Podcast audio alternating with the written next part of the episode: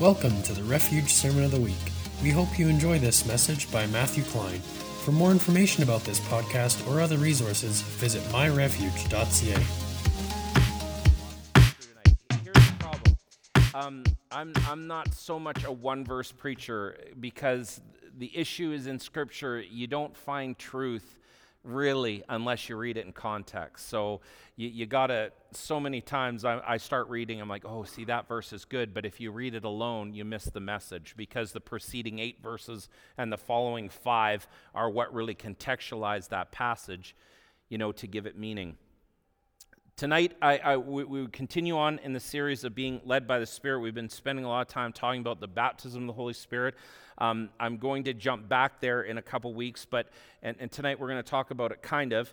Um, but I want to focus on the mystery of the gospel.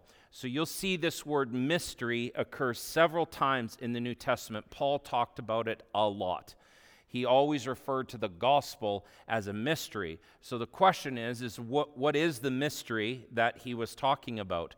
And, um, and I've wondered that often reading it. I'm like, oh, he's always talking about this mystery of the gospel. And so, so what is it? And was Jesus the mystery or, or was there something else? Was there something, what's mysterious about the telling or gospel telling? And so, what I'm going to show you is through scriptures, we're going to move right back to the point of what we're talking about is a life being led by the Spirit. And I want to connect those two things so you can see what Paul clearly believed the mystery was and how we can walk into the mystery. Okay? But before we go there, uh, I've, I've, I've told you I was going to do this, so we'll, we'll do it quickly. I'm not going to do a real thorough job. Um, but I want to show you a little bit why um, it matters when we're talking about mystery. But the first thing I want to kind of show you is we're going to talk about the tabernacle in the Old Testament. So, if you want to get more in depth in this, you can read about it in the book of Hebrews if you're taking notes. And I do encourage you to bring pen and, and a little journal to take notes because sometimes the information we go through is going to be heavy and you need to do more reading at your home because I got to go really quickly. And so sometimes you're going to miss the points, or you can listen on the podcast if you prefer that. Um, so, I want to talk about tabernacle. Hebrews gets into it and talks about it.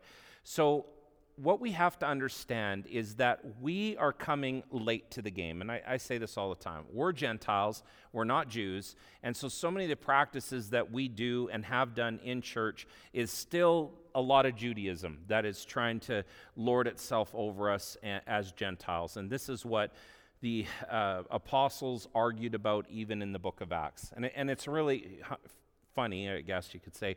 We, we discussed this in Bible study how there was a big discussion because different people from the brethren in the book of Acts were moving into these Gentile cities and they were teaching these Gentiles that they had to get circumcised. And if you don't know what that is, ask your parents. So, they were saying you had to get circumcised in order to really be a, a, real, for real Christian. And that wasn't the only thing that they were putting on them. They, they said you would have to get washings done, and they, uh, they were pushing on them that, and tithing, and following the law. And, and so I'm going to talk about that more next week. But Paul didn't agree with this, and some of the other disciples didn't agree. And so they had the first church council in the book of Acts to argue about what was expected out of Gentile believers, like they, because they're coming out of Jewish faith. And it's so shocking even if I have time, we'll read Acts chapter 10 tonight, where Peter is, for the first time, going into a Gentile's home, which was a giant taboo, and he was going to preach the gospel of Jesus to them, which they thought they weren't even supposed to do. In fact, it requires a dream that Peter has, or a trance, uh, some translations will say, that, that the Lord lowers this white blanket in this, in this trance and shows him all these unclean animals to a Jew. So there's serpents and crawling things, things they weren't allowed to eat. So it's like, you know, snakes and pigs and stuff like that. So when Peter says it, the Lord speaks to him and says, Peter, take, eat. And he says, No, Lord, I, you, you know I've never touched any of these things. Like I'm, I'm a good Jew. I don't, I don't eat this. And the Lord said to him, Do not call unclean what I have already made clean. Like I've already made this clean, don't call it unclean. So Peter wakes up. He has no idea what this means. It's just like a weird dream. It's very troubling. And he's like, I guess I'm eating snake pie later to honor God, you know, with bacon or something. And so it must have been disturbing for him because he's like, I, I, don't like to eat snakes, uh, let alone look at them. So um, so he's struggling with this idea of what this means. But while he's contemplating, there's a knock on the door, and a gentleman comes to the house and says, "We've been praying for days that that um, somebody would come and preach the gospel, and the Lord told us to come and get you." He said, "Go and get Simon, and he'll come." So Peter agrees and he goes. And then he makes kind of a big to do about it when he gets his house. He goes, As you know, I'm a good Jew and I shouldn't even be in a Gentile's house, but the Lord gave me a dream. And now that I'm in your house, I know what the dream means. And the dream means you're unclean and God's made you clean, and so I should be able to preach the gospel. So Peter has this great sermon prepared and he's he's rolling it out and it's good. You can read the sermon in Acts 10. And as he's rolling out this message, uh, something uh, interrupts his message. And it's, you know, he's, he's got a good rhythm going. You know, he's making his points. People are getting excited. And then the Lord completely interrupts the entire message because in the middle of his preaching, everybody gets filled with the Holy Spirit. And so the evidence what was happening in early Acts is they probably all started to burst into song or started praying in tongues. And he was like, Well, I'm not even done yet. And so they didn't know what to do. So they, they were like, well, what do we do? Like these Gentiles all of a sudden are being filled with the Holy Spirit, and we didn't even think that was going to happen. We thought they'd hear the gospel. So there's a lot of confusion, and if you read between the lines in the early chapters of Acts, it's very confusing. The disciples do not know what's going on because they never dreamed that the Gentiles would be included in this message because they believed Jesus was their Messiah. And we miss that. We don't know that. But Jesus was their guy. Jesus was their leader. He was going to change the world and, and get them free from the Romans. And lo and behold, Romans start speaking in tongues. Like soldiers are showing up. Soldiers are showing up. Maybe people that were even there at the cross. And all of a sudden, these soldiers and these Romans and these centurions are, are, are praying in tongues. And these Jews are like, uh, you're our enemy how is this going down? Like this, this, this, this is our gospel, right? This is our church. You have no business. And, and they're perplexed by it. So some of the Jews, and in fact, they're Pharisees. They, they're showing up again. They're, now they're Christian Pharisees, but the heart hasn't changed a whole bunch yet. Because the Christian Pharisees show up and they're like, okay, well, these Gentiles, they can have the Spirit, but they also need to get circumcised and they need to start tithing and they need to start doing all the Jewish stuff that we do.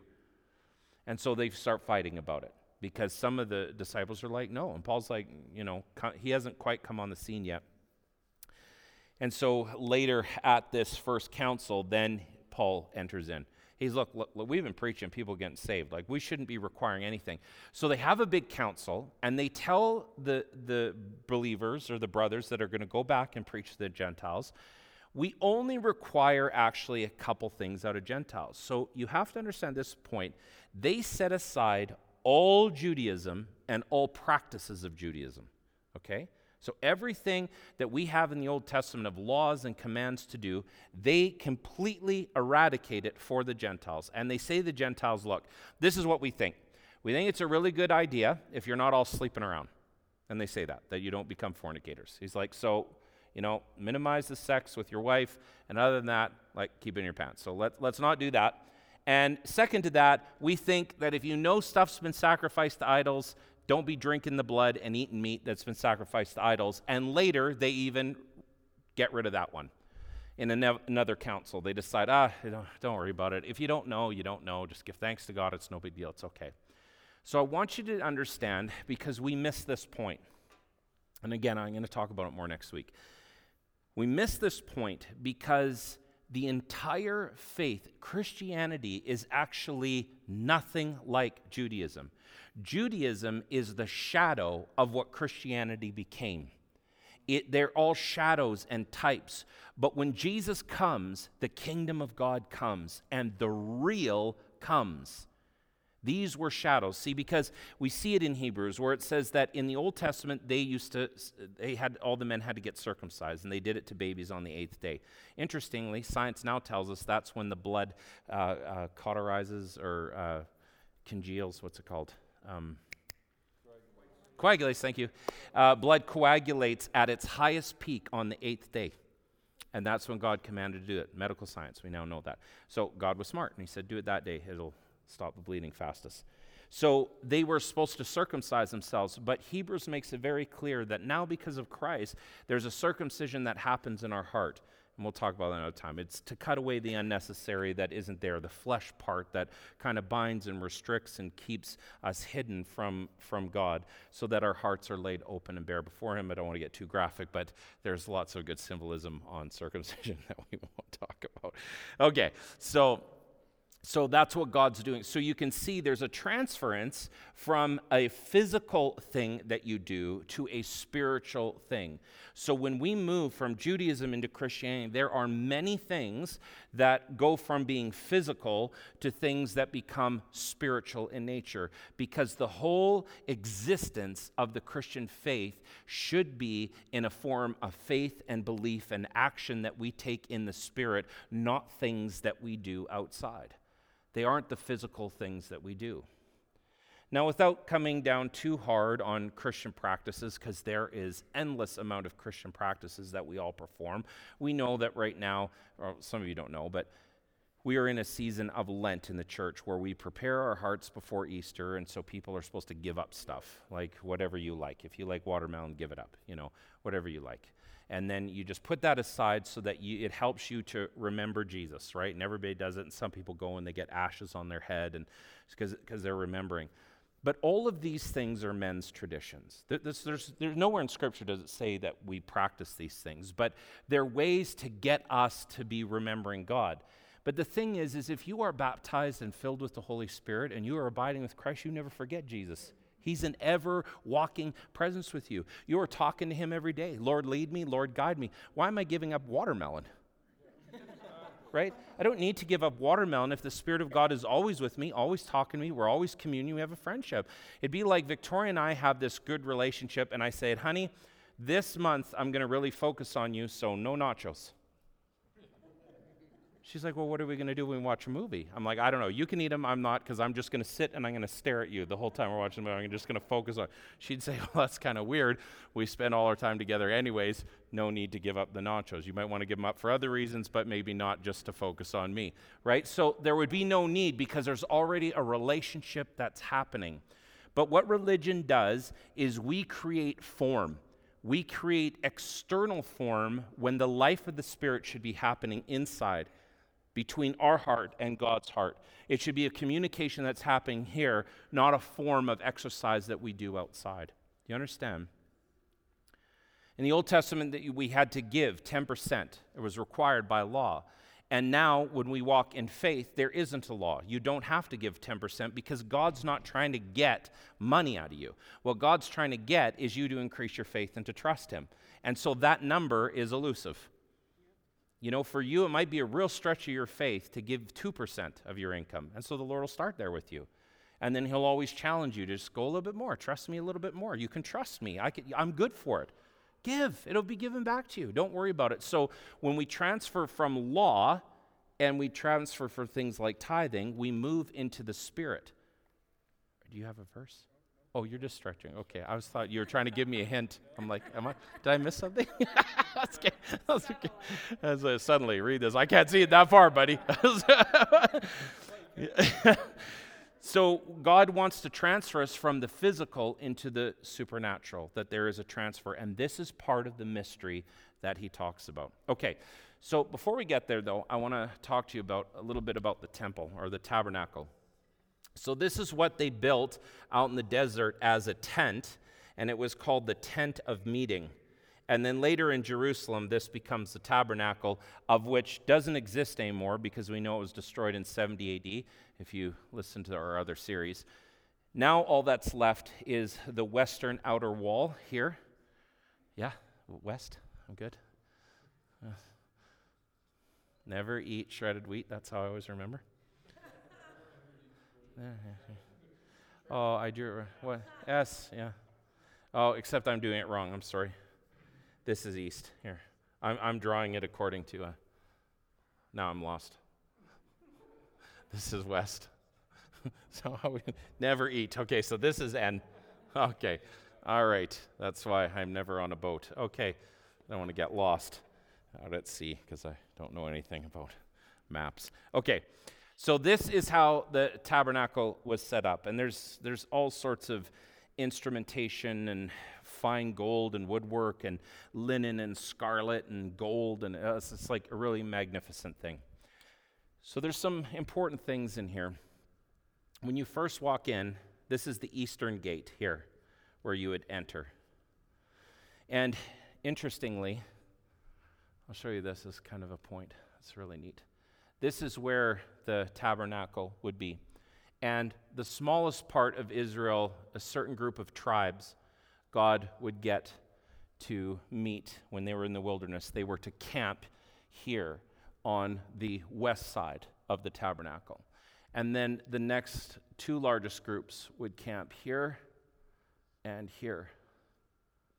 And then the largest group of tribes of Israel would camp here and from a mountaintop, that's what it would look like. And that's how they traveled through the wilderness. And here was the temple, and here was the Holy of Holies, where the Shekinah of glory of God dwelled, right on a cross where the head of Jesus would be. This is fascinating, eh? It's interesting. There's a story in the Old Testament where a prophet is um, asked by an invading army who hates Israel and wants to destroy Israel to go and curse Israel. And he goes, Well, I, I can't do that. He goes, Well, you have to. We're going to pay you tons of money, and if you don't, we're going to kill you. So we want you to come and curse Israel. So he would go, Okay. So he got to this place, and he can see them all out there, and he begins to curse them. And as he begins to speak, he starts to prophesy and bless them and say that Israel's basically going to wipe out the people that have just hired him to, to do it. So, so the king, the invading king, gets really mad and he's like, okay, okay, we're going to move up higher the mountain. Maybe if you get a different vantage point and closer to God, you can give us a good word and give us victory. So as they ascended the mountain and this prophet would look down into the mountain, that's what he would have saw in the valley. And so he's literally trying to curse what is prophetically the cross of Jesus Christ, and he can't do it. He just keeps blessing Israel because he sees Jesus, right? This is really cool. Free. Anyways, so here we go. And we're in the temple or the tabernacle. The first thing that you would come upon is this thing called the laver or the laver. And that is like a pool. It's like a bathing pool where you would there baptize yourself you would wash yourself in water. And this is where they would perform their ceremonial cleansings, and the priests would do this. The priests were required to go in and cleanse themselves and clean off all the dirt off the flesh so that they would cleanse themselves before God. They were literally preparing a way for the Lord to meet. This is exactly what John the Baptist is doing in the wilderness. He's preparing the way of the Lord. He's doing a Jewish ceremony. This is what the priests did. This is a very Jewish thing to wash yourself with water to make your flesh clean so you wouldn't be dirty before God. Now remember, all of this is a symbol. This is a symbol because there's a true tabernacle that exists in heaven. There is a spiritual tabernacle. This is a physical one that God had blueprints for given to them, said, I want you to do it exactly like this. Then, after they would do this, they would then go to the altar this is the laver, this is the altar. And here, this is where all the blood sacrifices would happen. And they would kill the goats or the bulls or sheep or doves or whatever. So it's like just like epic bloodbath would happen here constantly, all right? But the priests had to cleanse themselves first, and then they would get blood off this. And then they would take some of that blood in bowls. And then they would go into another place here.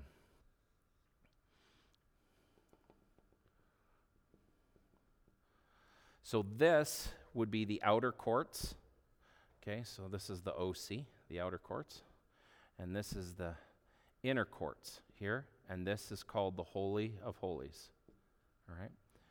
So in the outer courts, they would then move past it into here. And in here, we have different instruments. So we would have, I won't try to draw it perfectly, but we have something called a menorah, which is like those Jewish candlestick things you have. And then we have something else here called the table of showbread. So you would have a light stand in there because it was dark in there, and they, the Jews still have this today, and it has seven, right? And it represents the seven spirits of God, and we'll talk about that another time. And then here you have a table of showbread, and there there was this holy bread that they would eat. Now, in the Gospel of John, we start to get a layout of this. Jesus talks about and answers all these things. He is the Lamb who expiates or takes away, carries away the sins of the world, so he becomes a sacrifice. Jesus, now, now here, I'm going to walk you through it. Actually, I'll explain this first. So, Jesus also says, we have scriptures. Jesus says, I am the light of the world. And he's referring to the fact that he is the menorah. He says, I am the bread of life. So he's saying, I am the bread that sits on this table. Now, inside of the Holy of Holies, there's something here called the Ark of the Covenant. And if you don't know what that is, then you need to watch Indiana Jones. And then you will know. And never open it up. It's bad if you do. you will melt like a candle. So in there is the Holy of Holies, and there's two cherubim. It's all made out of gold. Now, interestingly, it's made out of wood first, and the name of that wood is acacia wood or shittim wood, and that's the only time you can say that in church. And so you have a box made out of this wood, and that word actually means in Hebrew incorruptible. So the Ark of the Covenant was made out of incorruptible wood, and then it was clothed in gold. This is Jesus, an incorruptible man clothed with the glory of God. It's a perfect picture of Jesus. Inside of the Ark of the Covenant, if you want this, all this is in the book of Hebrews. Inside the Ark of the Covenant, there was three things. There was the Ten Commandments, okay? And there was the manna, which Israel used to eat in the wilderness. And manna literally means, what is it? It's a cool name. So when they were walking around the wilderness, God made manna form on the ground so they didn't starve to death. It was like this bread of heaven came down to sustain them. Jesus is our bread of heaven. Um, in fact, he comes from Bethlehem. It's house of bread where Jesus was born. Bethlehem. It means house of bread. Jesus is the bread of life. He was the bread of manna that came down from heaven. And the Jews looked at it and said, What is it? And God goes, What a great name. We'll call it that manna. And so that was also in the Ark of the Covenant. And the last thing was Aaron's rod. And I won't go into a big story, but it was a miraculous sign that Aaron's rod budded and produces almonds. And that's how they knew that he should be the high priest. And so then that became the Levitic priesthood or the priest of Levi. So all the tribes, I'll just tell you, all the tribes actually put in rods, and Aaron's one budded overnight when it was in the Ark of the Covenant and produced fruit. And as a result, they became the fruitful priesthood. Okay? So, what's amazing is that inside the Ark of the Covenant is all these three things. Well, this is Jesus. The law of God is written on his heart. He is the bread of life that comes from heaven, and he is a priest. So, all those things were a picture of Jesus. Okay? So, again, this is external, moving into internal or spiritual. This is the transverse of this kingdom of God. So the priests would go in here. So, in, interesting. Jesus is born, and the Magi see the star in the east, right? And that is how you come in to the tabernacles through the east. So Jesus' star rises and comes here from the east. The first thing in Jesus' ministry is he goes to see John to be baptized in the Jordan. John goes, I shouldn't even baptize you. I'm not even worthy to undo your sandals, let alone baptize you. And Jesus says, Permit it now so that all righteousness can be fulfilled. So our high priest comes through the eastern gate, okay? And he comes and he is baptized by John. This is how we know the ceremonial cleansing is exactly what John is doing in the water. So our high priest has been baptized. Okay? Let me say it again. Our high priest, Jesus Christ, he's already been baptized in water. It's done. He did it. Okay? Because he had to. That's what John did. So, and he does this, then he goes to the cross, right? Next, he becomes a sacrifice. And from that place, he goes into the courts. And now he's become the light of the world and the bread of life. Now, what's interesting is when Jesus gives up his spirit on the cross, what immediately happens in this place? Do we know? It rumbles and trembles, and then what happens? The veil tears in two. The veil tears in two. Now, that might not seem like a big deal, but that veil was four feet thick of material. It was dense. Yeah, not the curtains you have in your bedroom. right? It's fairly thick. And it tore in two from top to bottom. This is very high. I don't know how high, but like 14, 18 feet, something like that and immediately tears in two. When he gives up his spirit and says, Father, it's finished, he dies and he commits his spirit. And immediately when he says that, this is torn in two. Why? Well, I think very powerfully, because at that point, the Shekinah glory of God that existed here, God's Spirit immediately tore through that veil, ripped out, and went through here up into the heavenlies. And that's why Jesus said, I must go, because when I go, then the Spirit will come. So I want you to see that there's a massive axiom happening that we are moving from, from the declaration of Jesus' birth, his birth, his ministry, his death, his resurrection, and his ascension into the Holy of Place for the ultimate culmination, for the grand event.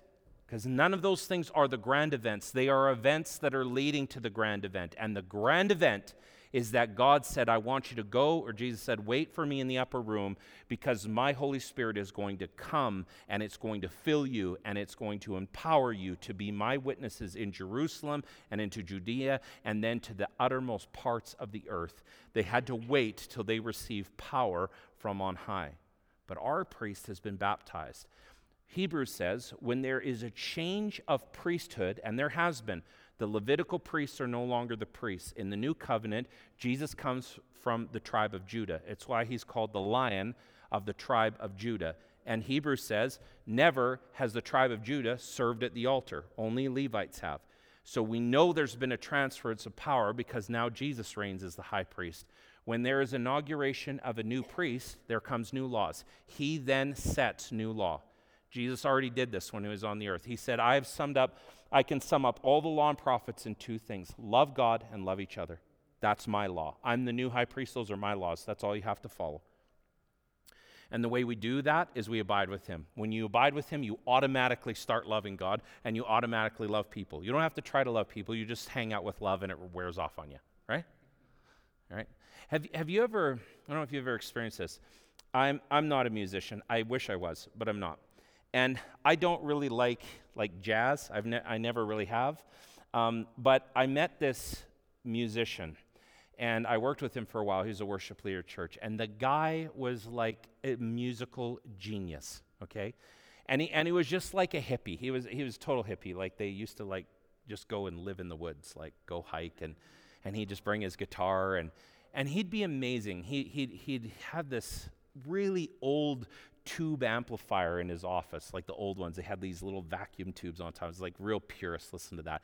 And he had a record player. And he had these really old, like electric static speakers, like real vintage stuff. And he'd go, Oh, I got to play a piece for you. So he'd, he'd put a record on or like a reel to reel, you know, he'd put that on. And, and I'd be like, okay, know, I was like, I'm kind of a top 40 guy, right? So it's like way out of my genre. And so he'd be playing the music and he'd just be like, just be rocking back in his chair. He's like, oh, yeah. He's like, and the drums, it's just like jazz music. And he'd be like, you know, he'd be listening. He'd go, oh, ah, it's a bit sharp on that G minor. He's like, ah, you know, he'd be listening. He's like, oh, the E's like, oh, got to tighten that string up a little bit. And he, I'm like, you're a crazy person. He could listen to that whole song. He could tell whose instruments were just ever so off. He's like, oh, but listen him roll in like that. And I started to like jazz because he loved it. Because I was just like, wow, it's like, he, he would talk about it and explain to me and i was like wow this is fascinating because and he could transpose music and just like start chording stuff and i had a similar experience one time i was i, I went fishing guy asked me to go fishing I've, I've never been fishing except my dad used to take us we fish in the river and i hate river fishing because it constantly feels like you got a fish on the hook. You're like oh it's rocks and oh it's weeds and it's because it's always tugging right? Because the right so i hate it. it's like horrible. And then you just get a stinky trout and i don't like that anyway. So there's no reward in the end. So he was like let's go fishing. So we go down um, to uh, little bow uh, down in southern alberta a little bit and um, and so we go out on this boat, and it's a beautiful Lund boat. Well, I'd never been on a fishing boat, but it's quite an experience because the deck is flat, and you sit up on a chair that spins around, and the whole top is flat. And I'm like, oh, this is kind of cool. And so he picks us up early in the morning. We get our Tim Hortons coffee, and we drive. I, I forget, it's like an hour and a half or two hours. And, and the entire time, from the time he picks us up till we get on the boat, he talked about fishing nonstop. I'm like, what is there to know about fishing? There's fish, there's a rod, you catch them, you eat them, that's it, that's all there. But he had like endless things to talk about with fishing. He's talking about their mating season and where we're going to go in the water because the temperature of the water matters. And pike go after walleye, and so they sit in schools and on the legs and of the river, and they fly and they and so they. And he's, and he's, talking about you know when they're having babies and, and all this information. It was just like non-stop. But he, he used to have like his own fishing show on TV with a couple guys, and he like fished with all these pros. And I, I never liked fishing. I'm like, okay, I, I get he spits and sit out there and get a tan. Uh, how bad could it be? You know, we'll, we'll be out there. So, so me and my buddy went with him, and we fat, we fished like all day. And he says, you know, we, we have a limit, like we can only catch like three 28 inch fish each, and then that's it. it's okay. I've never caught a fish ever, so it's not a concern. But your limit, you know, it's like it's three each, and he goes, "Oh yeah, no, we'll we'll hit that." And I'm like, "Okay." So we go there, and like we're out, and we're kind of back trolling, and he's and he talks to us all day about fishing, and then all the way home about fishing. And he never told the same thing twice. I just couldn't get over the vast amount of information about fishing. And it humbled me. I was like, wow, you gotta, I, I, I can never fish alone now. I don't know anything. And this guy is like a master fisher guy. So, anyways, we're out there and we constantly have all three lines out and we are catching fish all at the same time he's like running around trying to help us. I'm like, I think I caught one. I, I, no, and sure enough, we're pulling like 28 inch fish out of the water just nonstop. Like we're throwing little ones back that are like 26. He's like measuring them. No, it's only 27. I'm like, ah, oh, it's never going to happen again. He's like, it's okay, we'll catch more. And we just, we, ca- we caught 60 fish that day.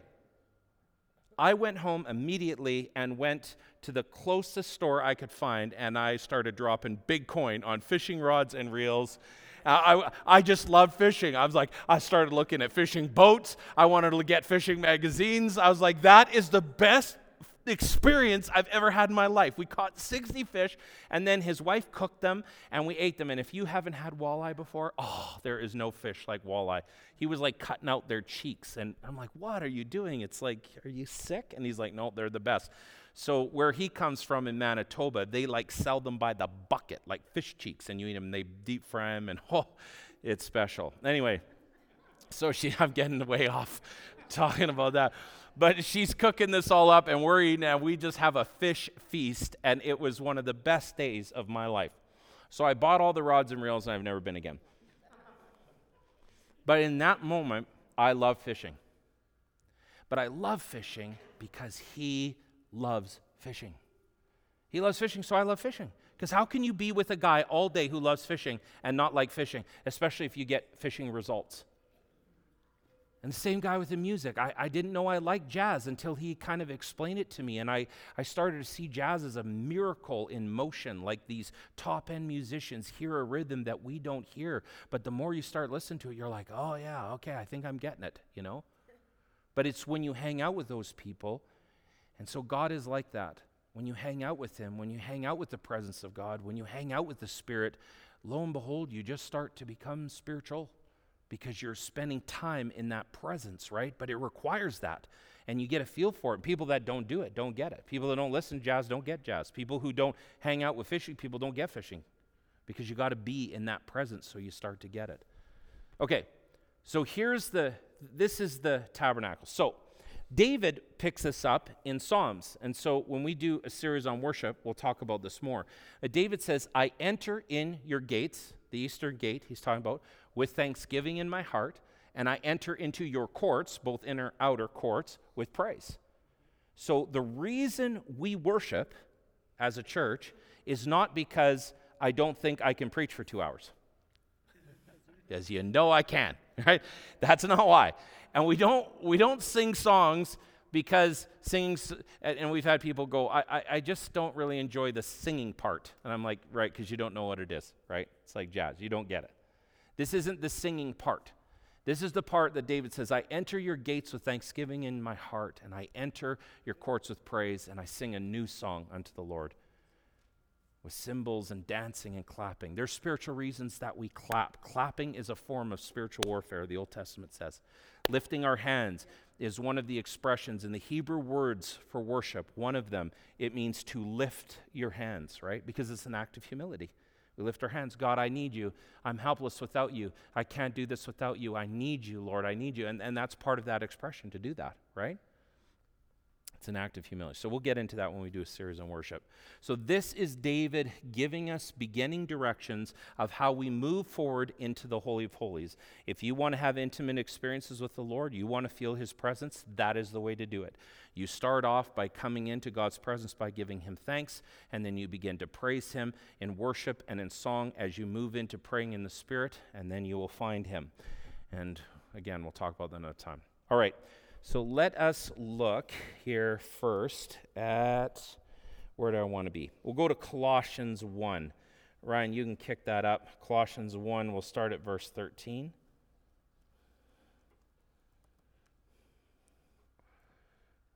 Yay, I have it up. I literally have 70 verses up tonight, and I, I was going to try, but we're not going to get there. So we'll just, we'll do a few. So let me dive into Colossians. Colossians chapter 1, verse 13. So I'm going to rip through it first and then we'll talk about it. For he rescued us from the domain of darkness and transferred us to the kingdom of his beloved Son, in whom we have redemption, the forgiveness of sins. I like this word better in the Greek. It allows for transferred or the word transpose and transpose means to change places, to interchange or switch, to swap, to flip. It means to transfer to a different place or context. It's a shift, a transplant, or a move. For he rescued us from the domain of darkness and transposed us to the kingdom of his beloved Son. So, what I want you to understand is that this mystery, this thing that we're talking about, is how do we go from being just in this realm and being a son and daughter of Adam because we are part of the Adamic race. Jesus is called the second Adam. So, how do we move from this physical earthly kingdom where we have a lot of earthly rituals, even in our religion, even in our Christian religions? We do a lot of physical, redundant, powerless, traditional things. They have no power in them. We just do them. Why? Because my grandpa did them. My grandpa did them because his grandpa did them, and his grandpa did it because his grandpa did it, and his grandpa did it because he doesn't remember, right? And we just did it. We just did it that way. Ryan, what were you telling me that story about the ham, the way you cook a ham? Who, or was it turkey? And, and, and we cut off the ends or something. And so people were like always cutting off the ends to their ham to stick it in their, in their oven to cook. And so somebody asked one day, well, why do we do that? I'm like, I don't know. My grandma did it. Ask grandma, why'd you do it? I don't know. My mother did it. why'd she do it? Well, because she, she never had a pot big enough. and here it become a tradition to cut off the ends. And, and now we have big pots, and there was no need to do it, but we're just still doing it because we always did it that way. And we're like that as people, right? We get in a rut and we do things the way we do them. But, but in this new in this new way of walking with God and in the Spirit, we need to do things in a spiritual plane rather than doing things in the physical that don't make any sense and don't have any power to them. Let's focus on what has power to transform people's life instead of redundant tradition that does nothing. So let's look at this. He is the image of the invisible God, the firstborn of all creation. See, it's weird, right? Because it's talking about Jesus. Is Jesus the firstborn of all creation? Is he? Your mind should be going, well, not really, but I think the answer is yes, he is. Who's the firstborn of all creation? Adam. Well, actually, the animals are first, right? But we think naturally Adam. But there's something else going on. He is the image of the invisible God. Jesus on the earth is the image of God, the firstborn of all creation. For by him all things were created, both in the heavens and on the earth visible and invisible, whether thrones or dominions or rulers or authorities, all things have been created through him and for him. All things. He is before all things, and in him all things hold together. He is also the head of the body, the church, and he is the beginning, the firstborn from the dead so that he himself will come to have first place in everything.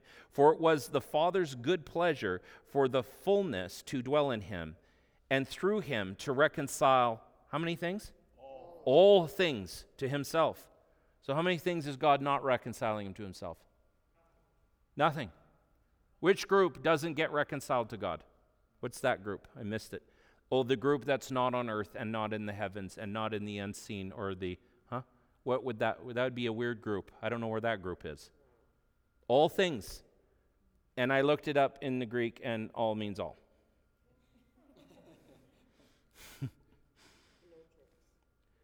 for it was the Father's good pleasure for all the fullness of who he was, of all that the Father God was, to dwell in Jesus.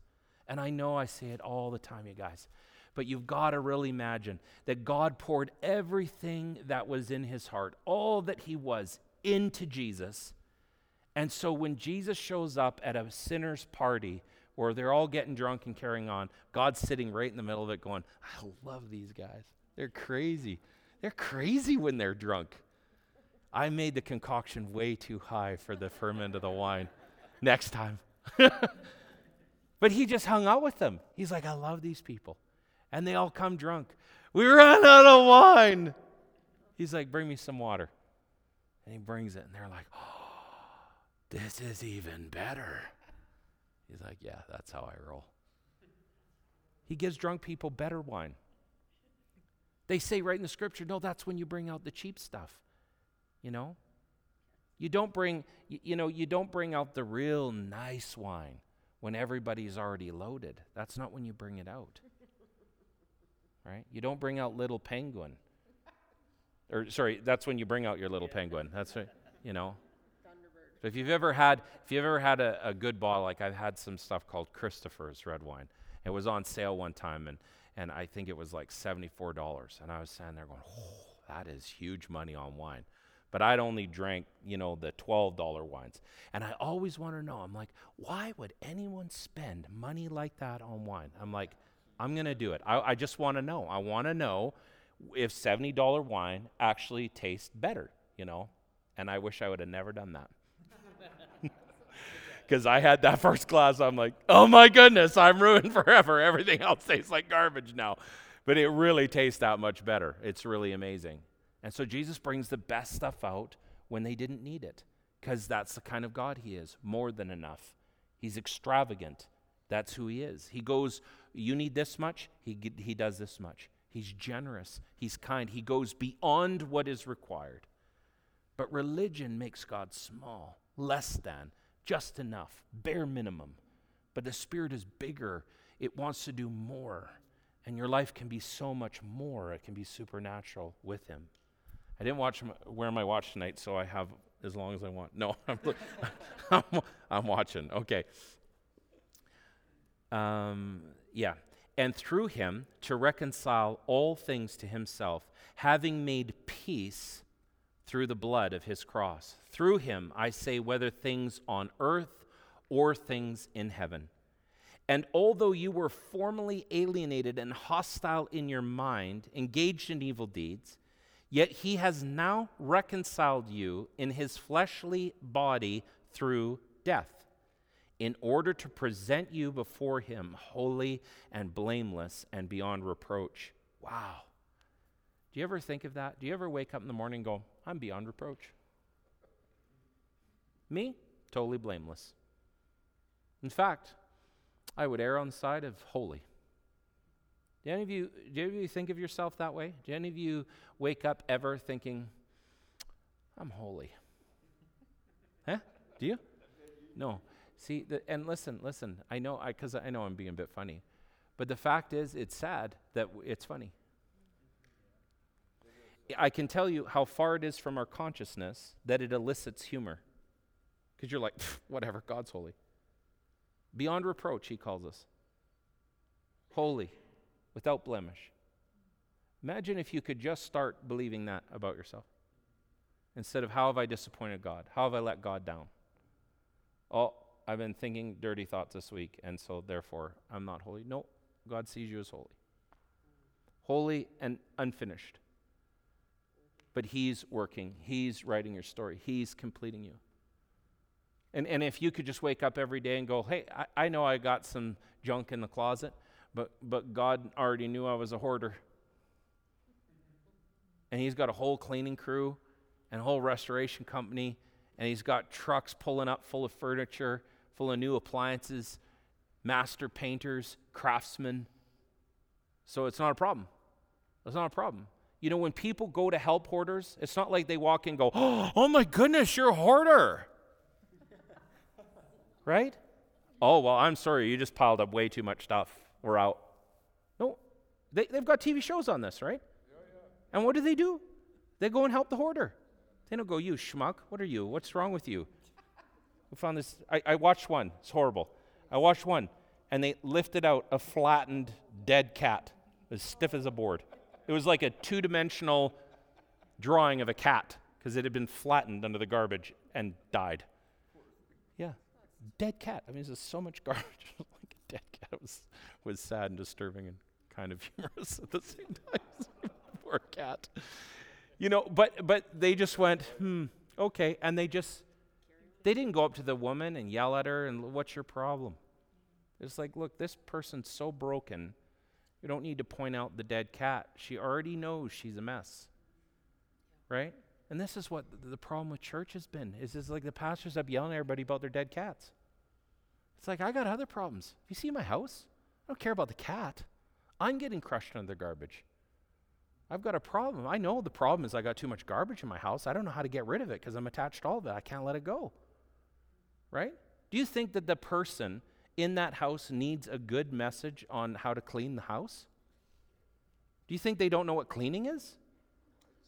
Haven't you ever seen it? Mr. Clean, Mr. Clean. Don't you watch commercials? No, I can't see it. My TV's buried under garbage. You know, they don't need to be told that they hoard garbage. They know. Sinners don't need to know they're sinners. They know. Sinners need to know they've been reconciled by God and they've been declared holy and righteous. They live different.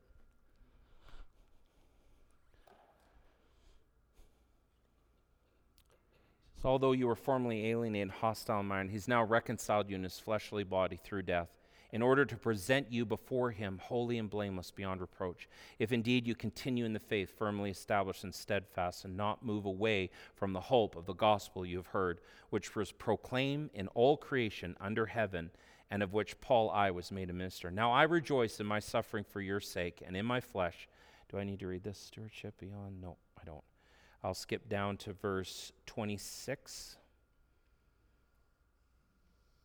Right before it says, I might, that I might fully carry out the preaching of the word of God. That is, the mystery which has been hidden from the past ages and generations, but has now been manifested to his saints, to whom God willed to make known what, what is the riches of the glory of this mystery among the Gentiles which, in Christ, which is Christ in you, the hope of glory.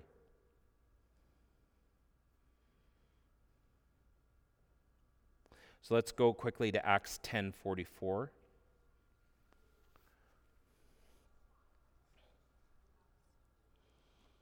Might have to read a few. You got it, Ryan? Okay, I'll read another one while you're getting that up. Um, yeah, Acts 10 44. Romans 16 25 to 26 says, Now to him who is able to establish you according to my gospel and the preaching of Jesus Christ, according to the revelation of the mystery which has been kept secret for long ages past, but now is manifested, and by the scriptures of the prophets, according to the commandment of the eternal God, has been made known to all the nations, leading to obedience of faith.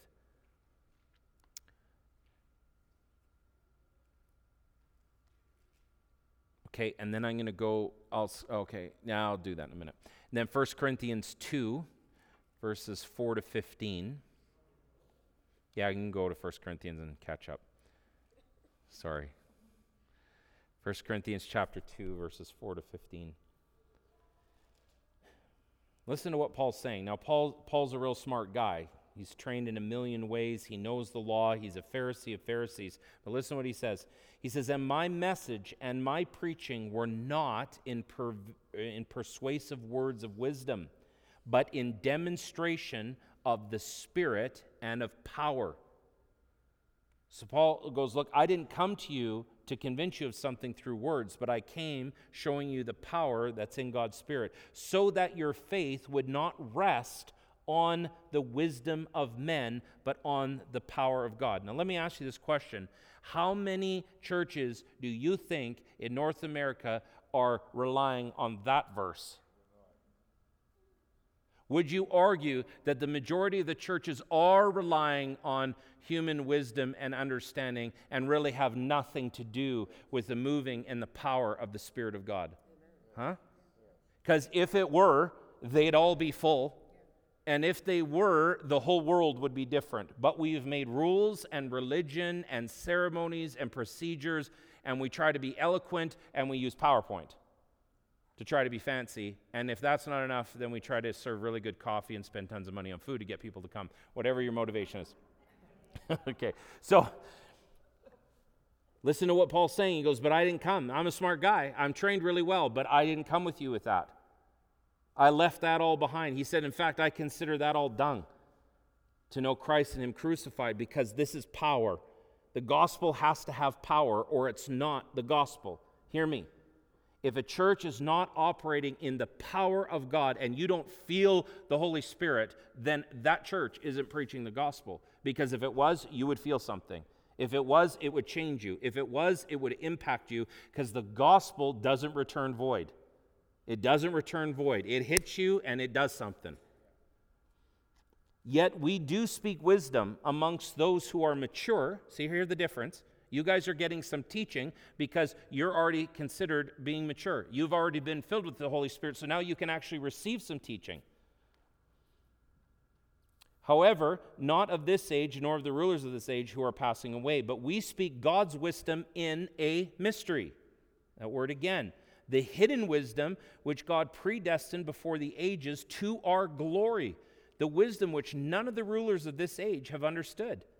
For if they had understood it, they wouldn't have crucified the Lord of glory.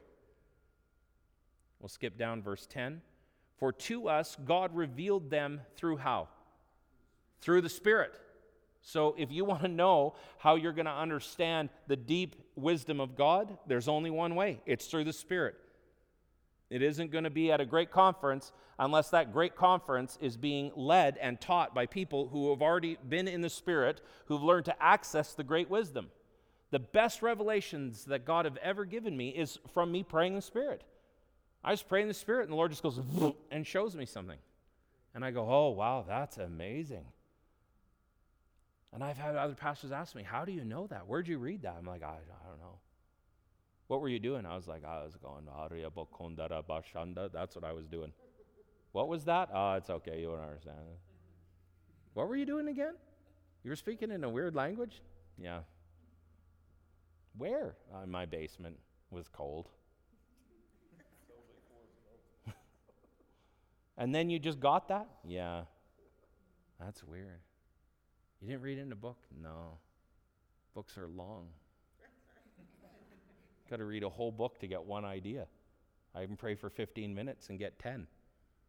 It's a little bit faster. I, I want to spend my time ministering to people, not reading tons of books. I'll read your articles. You got a blog, I'll read it because your wisdom should come out right away. If not, I'm wasting my time. I've read like seven chapters in a book and went, oh, what a waste. That's his point? That was it?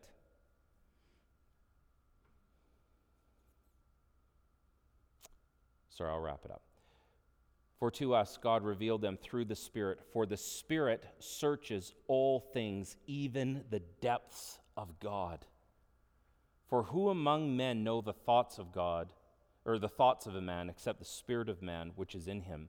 Even so, the thoughts of God no one knows except the Spirit of God, and that Spirit is in you.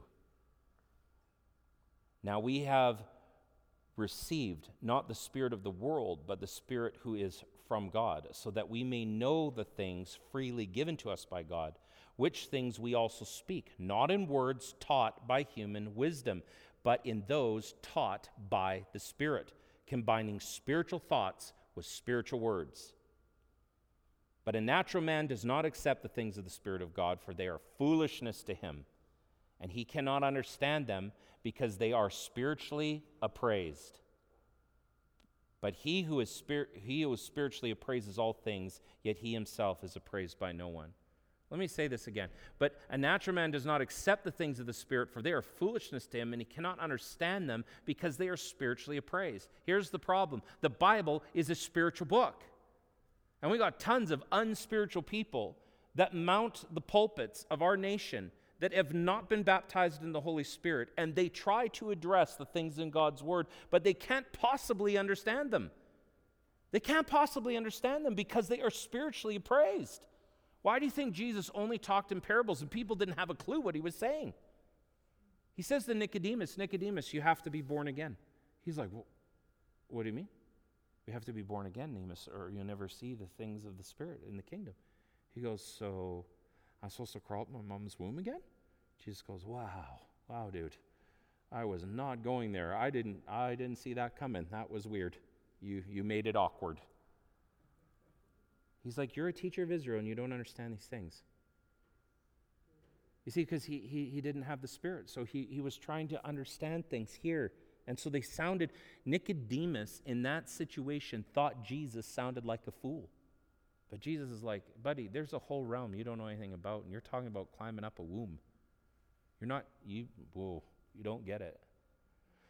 And so, this transposing, this transference is this mystery. The mystery is that God would impart His Spirit, not just to Jews, but Gentiles also, and that we could be filled with the Holy Spirit and speak in a heavenly language so that we could then be transposed from this realm and tap into a supernatural realm to be born again. And it happens through Jesus. And as we believe in Jesus, we walk through that doorway into kingdom things when we get baptized into His Spirit so that we can start seeing and understanding and hearing and comprehending spiritual things. And it is that power that can change the world. When you have spiritual words to speak to people, not just, oh, that's too bad. Sorry you're going through that. That must be tough. Hmm. That's sad. Sorry. I'm not saying not to be empathetic, but everyone says that. You need something different, something new, something alive, something fresh, something powerful, not just a scripture verse, not just a Christian pat answer. And for your own problems and your own struggles, you don't just need a verse. You need something supernatural. You need God to meet you. This week, I was saying to the Lord, Lord, I really need you to speak to me. I'm, I'm, I'm wrestling through some stuff and I, I need some confirmation because I feel like you're asking me to do something, but I don't know if it's a wild goose chase and I need you to meet me because I just, there's a blockade and I'm missing something and I, I think you're saying something, but I, you know, if, if you've ever seen Mad Max, I felt like I was sitting in the car yelling, Testify, witness me. I was yelling, Witness me. I need someone to witness that what I feel the Lord's saying is true. So this gentleman that I that I know, I've come to know through Brad, and he's he's a spirit-filled man, and he gets prophetic words. All of a sudden, so I, I was praying this Wednesday. So Friday, I get an email from him. Hey Matt, like he's never emailed me. Hey Matt, I was praying, and the Lord dropped you front and center on my mind on Wednesday. Wednesday is when I was praying. Lord, I really need someone to talk to me. He goes, I wrestled with it for a couple days, so that's why I'm telling you Friday. And he said, But the Lord's showing me there's some kind of block that you're going through and you kind of need some breakthrough. And just please contact me if this is if this is witnessing to you at all, and let's talk through it. I'm like, wow, that was awesome. Right? I didn't need a Bible commentary. Huh? I didn't need that. I didn't need some communion. I didn't need that. I needed somebody who walks in the Spirit to have a spirit revelation, to have a word of knowledge that I needed some help. I threw out a call for help. I put on my Batman signal and I said, Actually, I need some help. And he came and we talked and he helped me work through it. We found out the source. I prayed through it. I didn't realize there was a root of fear on something. And so he helped me work through that and we prayed through it. And we saw the Lord do something immediately within hours after doing that. We got breakthrough. Because that is this life that we're living, that I'm pulling you guys into to draw you in to start to live and walk a spirit led life. Because I'll tell you what, you guys, it's so exciting. Life goes from boring and just trying to be good to going, wow, I'm meant to conquer things and overcome things and get rid of fear and anxiety and depression and walk in the joy of the Spirit and full of strength and have spiritual authority. So I meet people that are depressed and I go, not anymore, not on my watch. The Holy Spirit's going to deliver you right now in the name of Jesus. And God gives you a, a word of wisdom to that person and says, I just, Lord gave me a picture that when you were a child, your father used to just abuse you verbally over and over again, and you've believed those lies about yourself. And God wants to break those lies over you right now in the name of Jesus. He want, and this didn't happen. Sorry. There's no connection here. Yeah, Brad's like, oh boy, just pull out my garbage in front of everyone. I was like, no, not an abusive bone in his body. Anyway, so this isn't a prophetic word. So, eh, you know, and then you start speaking that, right? Last, uh, honest, last story. I remember I was in uh, Bible school in Dallas, and I was walking through the university where we would go in and, and just share the gospel with people. And I walked up to this young guy and his hands full of books. And I said, Can I, can I talk to you for a minute? He's like, Yeah, sure. I said, We're just on campus and we're just talking to people about the Lord and stuff. He's like, Okay. I said, The Lord, I feel, just wants to say something to you. He's like, Oh, what? Now, I want you to hear the difference. I didn't say, Jesus died on the cross for your sins and you need to accept him or you go to hell, right? Like that, I'm not sharing him the gospel, okay? Because it's not what he needed. He needed a living, active, powerful gospel, Amen. one of truth. So I said to him, I said, I think the Lord wants to say something to you. He goes, Okay. I said, God wants you to know that He would never treat you the way your father treated you. He just dropped his books. He's just sobbing. How could you know that? How could you know that? I said, I just know. Just the Lord wants you to know. I'm just as shocked as you. I said, Can I pray with you? Yeah, sure pray with him. Do you think that changed his life? Do you think he knew that God knew him and recognized him more than 10,000 scripture verses I could give him? Right? More than 100 altar calls, more than 1,000 songs. A simple word, a simple word said, God has you on his radar and he knows you intimately and personally. And we should all be walking in that. That should be normal Christianity. But we're scared, right? We're terrified of that because we haven't experienced it. But God wants to draw you in because that doesn't happen overnight. That doesn't happen overnight. But as you walk in it, you get to know it, and the Lord starts to show you things, and you just know things, and you're like, oh, wow, that happened. I knew that was going to happen. How did I know it was going to happen? Or just say, go to the mall. Go to the mall right now. I want you to go there. So you drive over. I don't know what I'm doing, but you just trust the Lord. You have to be willing to be a bit foolish. You just show up, just go get a coffee there and sit down. There you go. All of a sudden, someone comes up. Hey, how are you doing? Haven't seen you for a long. Oh, I guess I'm supposed to talk to you. I don't know, because you just go with it, you know. And then you begin to share, and the person's going through a struggle, and you begin to encourage them and build them up. Right? They're like, "Wow, it's so weird running into you." You're like, "Yeah, I know. I'm trying out this walking in the spirit thing. It's pretty weird." pretty awesome. I said to my parents jokingly one day, we accidentally both ended up at an ice cream shop one summer, and I said to them, "They're like, oh." You're here? I said, Yeah, because I'm walking in the Spirit. I don't know how you got here. I said, Anyways, let's close. Tons more scripture to go through next week. We'll talk more about the mystery, and then I'll get into some other things. Was it good? You guys feel good tonight? Okay. Good. It's exciting, hey? You feel, Do you feel God's doing something? It feels good, hey? Yeah, it's good. Okay, Jesus, thank you.